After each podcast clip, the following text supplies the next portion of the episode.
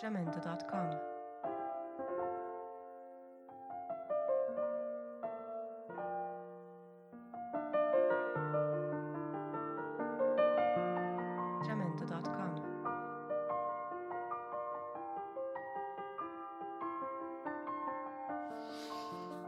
Tusha, capitolo 30 Sacaron el cadáver de Alicia Soria del refrigerador y lo colocaron sobre la mesa. Un cartón confirmaba su identidad gracias a la revisión que se había hecho días atrás sobre sus piezas dentarias.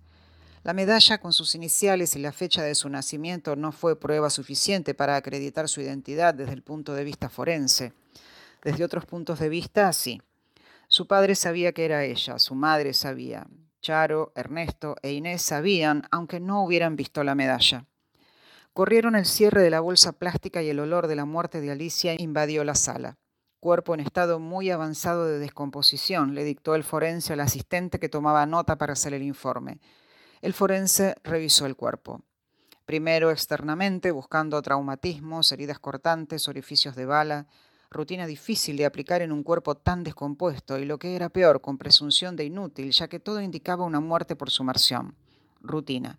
Giró el cuerpo muerto sobre la mesa y siguió su búsqueda. Algo le llamó la atención. Infiltración sanguínea prevertebral, le dictó al asistente. Palpó el cuello hacia arriba y hacia abajo y agregó, fractura del cuerpo de la sexta y séptima vértebra cervical con separación casi total de fragmentos y distensión medular. Volteó el cuerpo hacia arriba otra vez. Tomó el bisturí sabiendo que no todo era tan evidente en este cuerpo muerto. Dibujó una I sobre él. Tuvo cuidado y no arrastró los senos de Alicia con el corte. Cuando completó el dibujo, entregó el bisturí a su ayudante y jaló de la piel. El ayudante le pasó la sierra eléctrica y el forense seccionó la caja torácica. Quebró el esternón, desarticuló las clavículas y llegó a los pulmones. Un ayudante se encargó de la evisceración. Sacó los órganos de Alicia en bloque y luego los despegó para medirlos y pesarlos. Empezó por los pulmones. Todos supieron que Alicia no había muerto ahogada. No existe evidencia de agua en los pulmones, dictó el forense.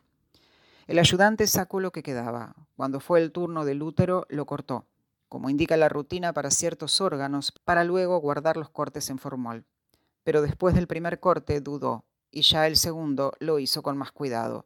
No cortó por tercera vez. Llamó al forense. Este se acercó, abrió el órgano por el corte, miró y asintió. Luego dictó posible embarazo de aproximadamente 12 semanas. Llenaron el cuerpo de telas, suturaron con cuidado y lo lavaron. El cierre corrió hacia arriba y el cuerpo de Alicia entró otra vez en el refrigerador.